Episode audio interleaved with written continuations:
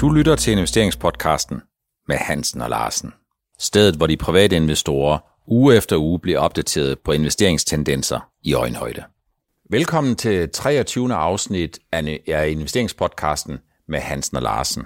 Det er sådan en sommerspecial, en række af øh, afsnit, hvor vi kommer lidt mere ind på øh, nøgletal og kursmål og øh, nogle ting, som vi håber på, at investorerne de finder som nyttige redskaber. Og Helge, kursmål, hvad tænker du om det? Buha, ja, øh, jeg kan sige, jeg, når jeg tænker jo af og til lidt på det, fordi jeg bliver spurgt rigtig meget om det. Mm. Men jeg kan jo se, hvor meget det betyder ude i markedet, når der kommer forhøjet kursmål eller nedgradering af kursmål og køb- og salgsanbefalinger. Det er der rigtig mange, der styrer efter øh, deres køb efter, og så er der rigtig mange medier, som synes, det er rigtig fint at slå store overskrifter op, når der kommer øh, for eksempel store forholdelser af kursmål. Og det ser man især af de her ser og hør lignende finansmedier, der er i udlandet. Og hvis vi vender blikket mod Norge, så ser vi jo, at man bruger det som clickbait, altså Finansavisen der opskriver, at den og den analytiker eller bank forhøjer kursmålet med 100% eller 50%, eller så skriver de også, analytikere det er det, han tror, at den her aktie kan stige 50%. Og der bliver ikke nævnt noget i overskriften eller på mm. forsiden, så klikker man på den, og så kommer man ind, og så må man så sige, puha, ja, hvad var det her egentlig talt men for noget? Men er kursmål, er det ikke en eksakt videnskab? Overhovedet ikke. Jamen, altså, jamen, hvad er det så? Ja, men i bedste fald er det jo Altså i bedste fald er der regnet på tingene, hvor man så siger, nå jamen hvis det her selskab i den her sektor, hvis den skal ligge gennemsnitligt med de andre i PE-værdi for eksempel, øh, så må man se, hvad har de i pipeline, hvad er det for nogle projekter, de har, og hvordan øh, øh skyder vi på, at øh, efterspørgselen efter virksomhedens produkter vil være i fremtiden. Men kursmålet er jo noget af det, Helge, som allerflest investorer tager udgangspunkt i, når de skal se, om nogle specifikke aktier måske kan være investeringsfitte for deres portefølje. Jeg vil jo nok sige, hvis man har jo det, der hedder konsensus blandt, altså hvor man så bregner gennemsnittet ud af, hvad de forskellige øh, analytikere, banker og pengehus siger om en aktie. Mm. Og så er der et konsensus øh, kursmål, og det er så, så et, et nogenlunde gennemsnit af det hele. Og der vil jeg så sige, at jamen, det kan man bruge som et pejlemærke. Mm. Men den der med, at der bliver slået, slået stort op, og også på de sociale aktiemedier, nu kommer det og det, øh, høje kursmål. Mm. Det kan man ikke rigtig bruge til noget. Så i virkeligheden så, jeg deler jo fuldstændig din skeptis, at øh, jeg ved godt, at det er sådan et tal, tænk på et tal, og så tager investorerne udgangspunkt i, at det er nok en eksakt videnskab. Det er der, hvor aktien kommer hen inden for øh, 3, 6, 9 eller 12 måneder inden for ens prognosehorisont, jamen det er jo en total fatmogana, og grunden til det, det er jo, at hvis det var sådan, at der var to streger under, og det med sikkerhed kunne slås fast, at den her aktie, der koster 10 kroner, har et kursmål på 13 kroner, og vil ramme de 13 kroner inden for de kommende 12 måneder, jamen så vil det jo nogenlunde svare til at få en indlånskonto med 30% i garanteret afkast. Ja, vi kan også se, når der laver undersøgelser på det her med kursmål, altså, øh, på analytikerne, hvad de nu har at det er sjovt nok, så starter de jo i januar måned, så kommer de jo med kursmål øh, for, for året, der kommer.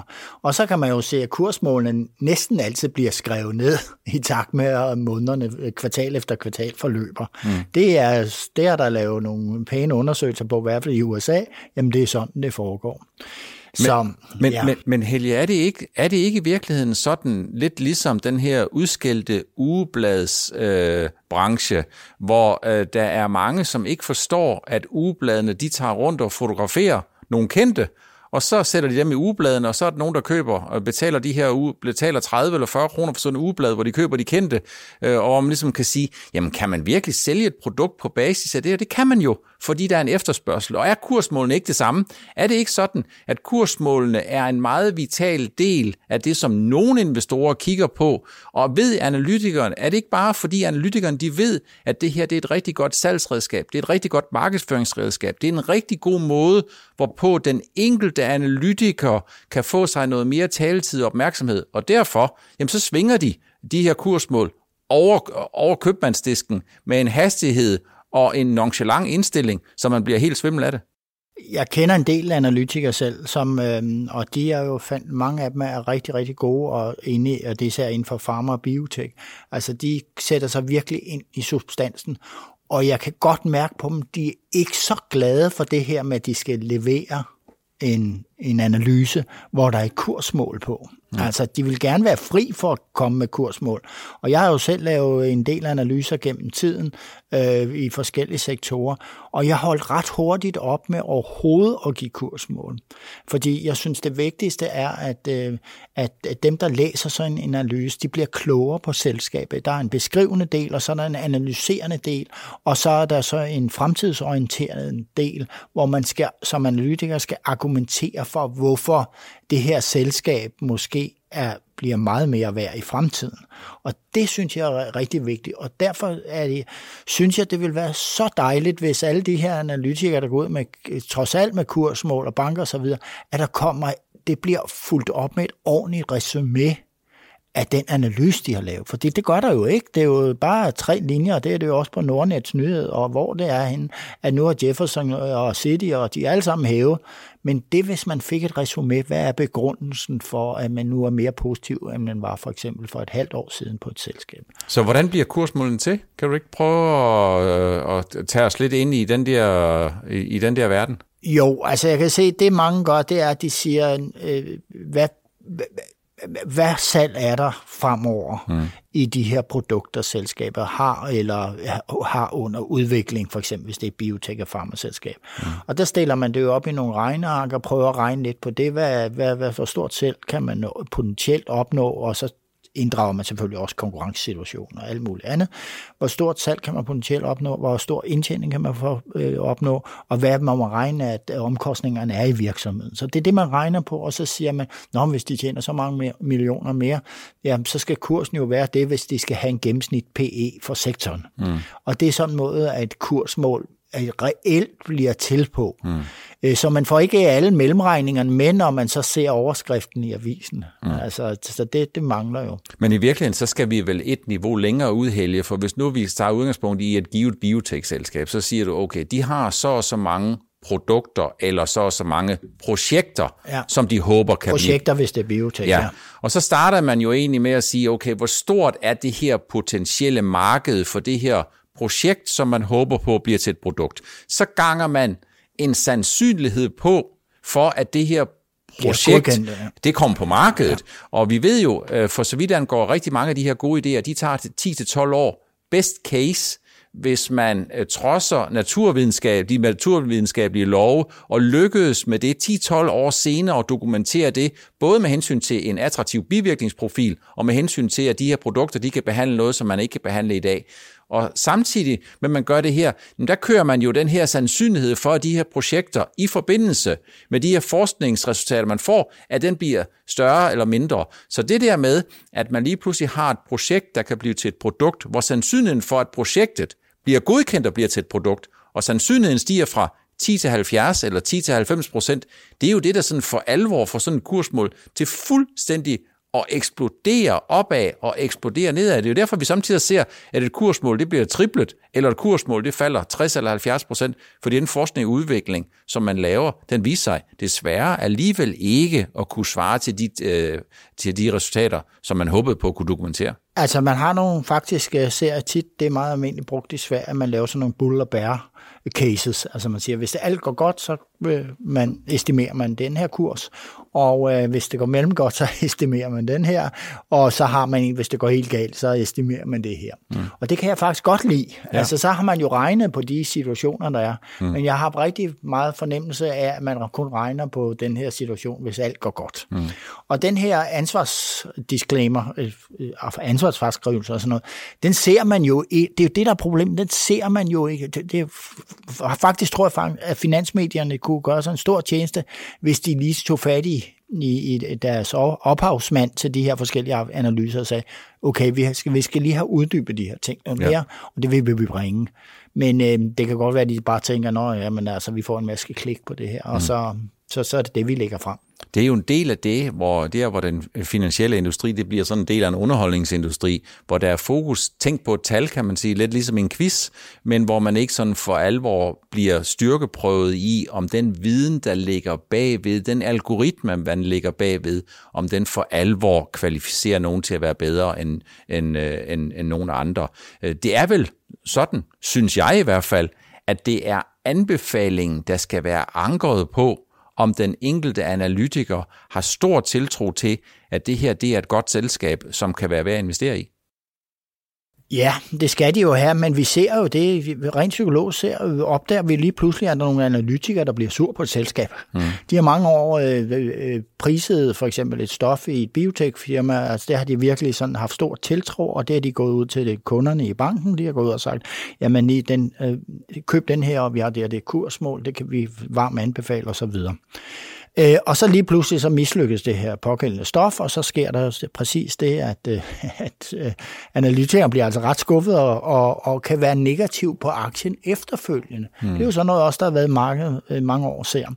Og vi ser jo også nogle, vi ser nogle mange spørgelse ting. Vi ser for eksempel øh, analytikere, som sidder og arbejder med laksesektoren. Jamen, øh, vi ved jo godt, at det kører op og ned hele året rundt, på grund af, at lakseprisen er, er høj på nogle tidspunkter, lav på anden. Og der er det meget tydeligt at se, at at analyserne, de er jo ikke noget mere, altså det er jo, hvor vi snakker om kursmålet normalt skal være et år frem. Mm. Jamen inden for laksesektoren, der er det altså en uge frem, eller en par måneder frem. Øh, fordi der kommer mange analyser på den samme sektor fra mm. det samme bank året rundt. Men der kommer vel også, nu siger du samtidig, at en analytiker bliver skuffet over et selskab. Der kan vel også være øh, nogle selskaber, som bliver skuffet over nogle analytikere. Der kan være nogle virksomheder, som har svært ved at kende forskel på, om analytikeren har opfattelsen af, at den her aktie, den indpriser en udvikling, som ikke er realistisk, og eller om det her det er et dårligt selskab. Så der kan opstå dårlig stemning øh, begge veje, og der kan være mange forskellige nuancer i det.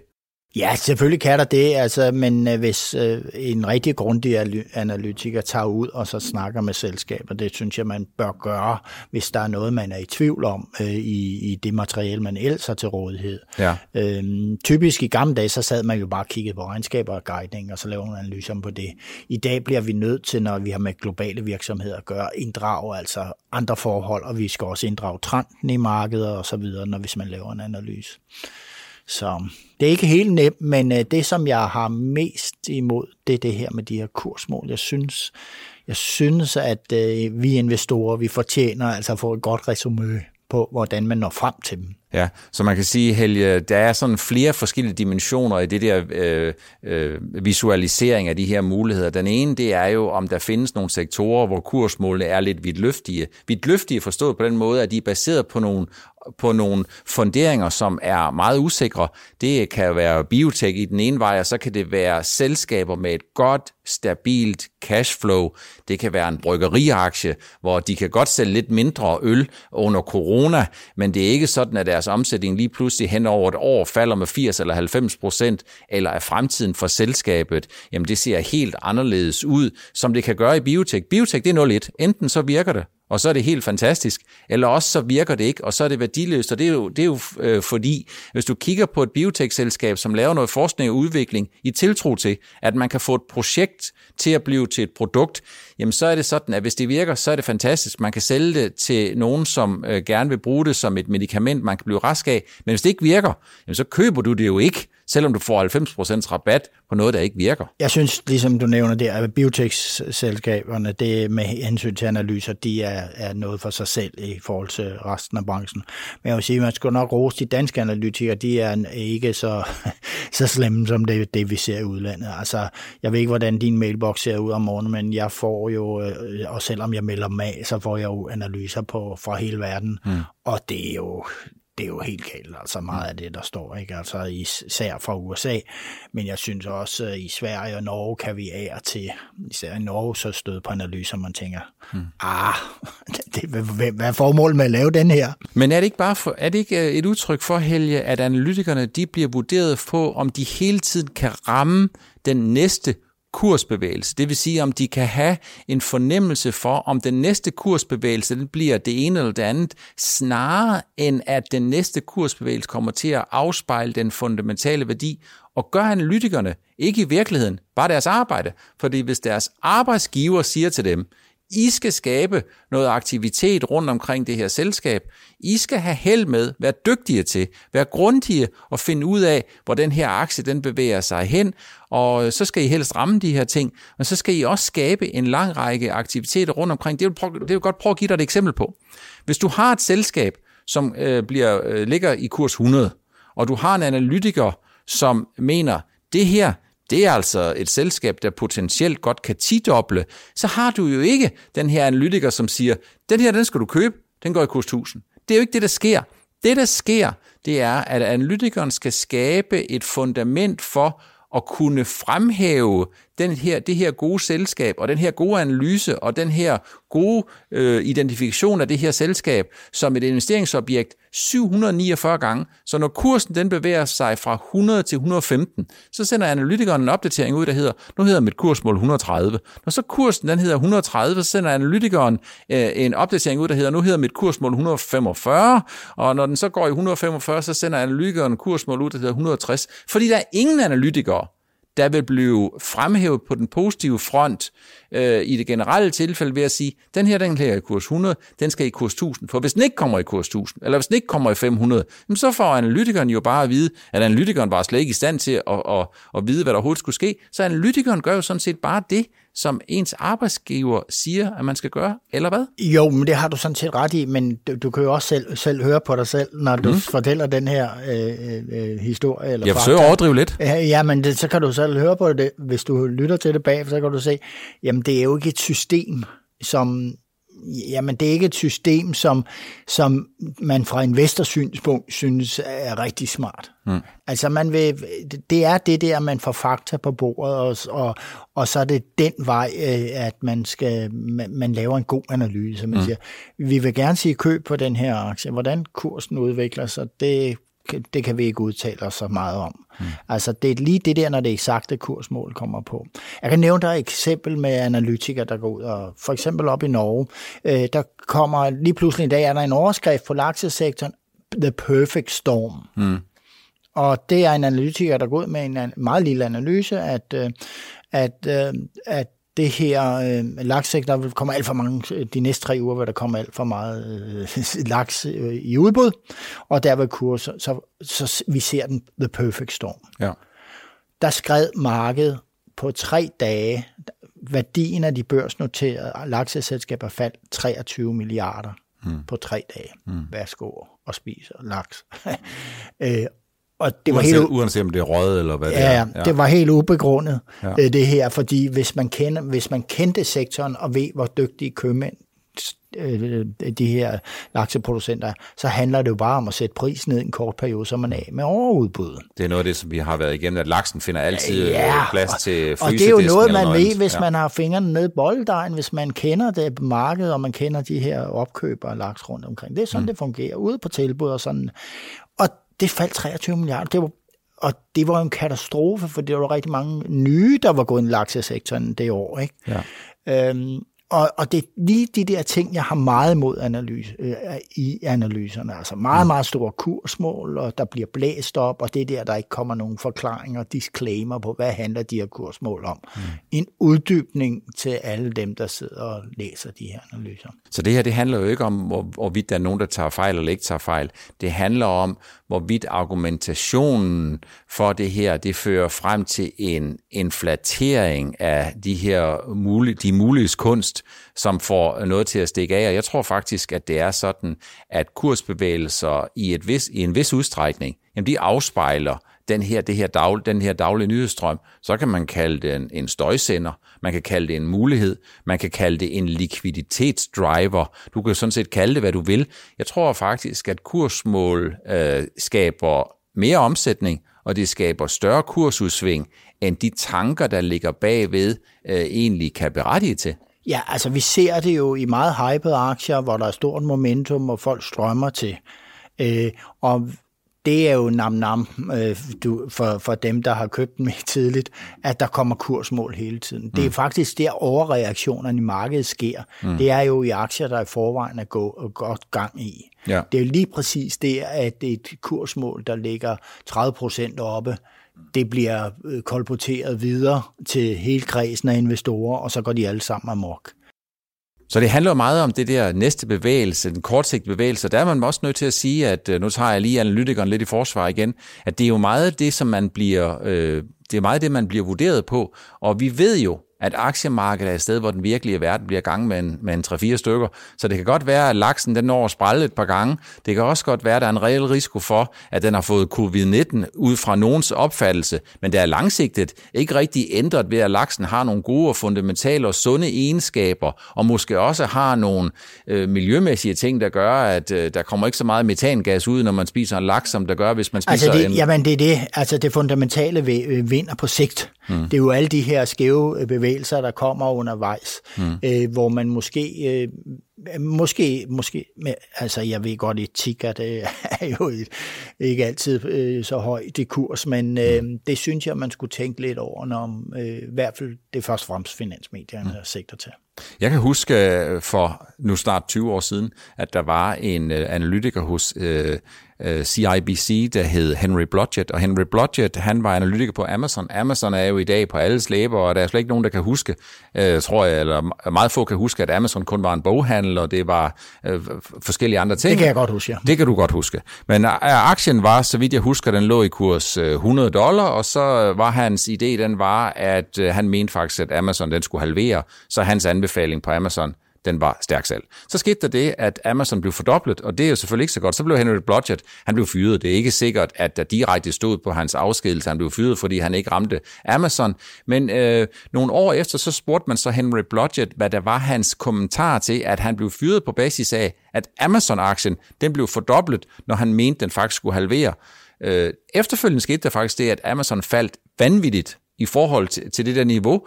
Øh, og så konfronterede man Henry Blodgett øh, med det, og så sagde han, it doesn't really matter whether I was right or I was wrong. My timing was wrong, which means that I in the end ended up being wrong. Og det handler jo også meget om, at på kort sigt, der kan der sagtens være nogle værdier, som stikker af. Nogle værdier, der stikker langt af fra den fundamentale værdi. Det er jo sådan set egentlig noget Warren Buffett. Hvis der er noget, som handler til en dramatisk lavere værdi end den værdi, som kontantstrømsgenerering og alt muligt andet, den berettiger til, så giver det jo noget støj, der giver en nogle gode muligheder for at købe billigt ind. Men noget af det, som investorer nok også er lidt nervøs for, de, jamen, de er lidt nervøse for en mandagstræner. De er lidt nervøse for, at efter de har købt, så kommer der en og verificerer, det her det var et dårligt køb, underforstået, så falder aktien lidt. Og det er vel også noget af det, der gør, at det får den her industri til at køre rundt helger. Ja, og vi har slet ikke snakket om det, hvordan med, et, et, en kurs, altså nedskrivning øh, fra en analytikers side, kan også kan bevæge en lakse rigtig, rigtig kraftigt, eller en aktie rigtig kraftigt øh, i nedadgående retning, og øh, man kan jo se, at det kommer jo lidt nu ser man jo rent faktisk, det får jeg også i min mailbox, jeg får sådan nogle øh, analyser, hvor der står, at vedkommende, der laver den, jeg er short i denne aktie. Hmm.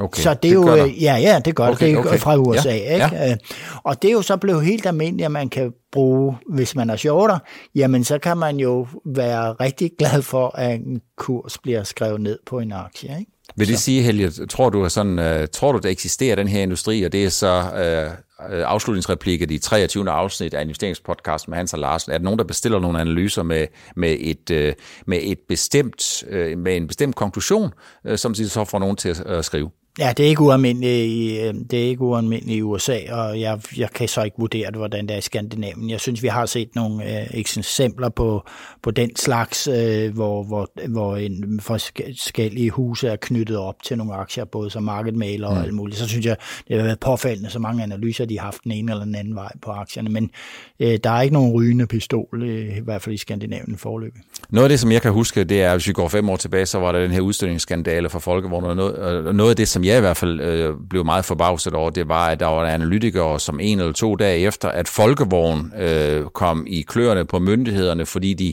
øh, jo havde sagt lidt for lidt om, øh, hvor, hvor meget de her biler forurenede, jamen der var der jo ufattelig mange analytikere, som mente, at det her kom til at koste Folkevogn 50 eller 100 milliarder euro, eller det, der var endnu værre. Og jeg tænker bare, jamen det er der jo regulært set ingen, der har nogen som helst idé om. Så et, det var, kan det være nogle analyser, der er plantet af nogen, som har solgt sig kort i aktien, nogen, der beder, nogen, der bestiller sådan en analyse. Jeg håber det ikke, men jeg tænkte, det var påfaldende, for der er ikke nogen, der ved noget om, øh, om hvor dyrt det her egentlig bliver. Det eneste, jeg var meget overbevist om på daværende tidspunkt, det er en virksomhed som Folkevogn, den får ikke lov til at gå ned. Nej, det gør den ikke, og det, vi har jo set, hvordan det er gået. De har overlevet fint, da de sælger masser af biler, ikke? så Øh, på nær lige her i coronatiden. Det var den første af flere sommer specials i investeringspodcasten med Hans og Larsen, afsnit 23 af Lakker mod øh, enden. Vi ses igen i næste uge.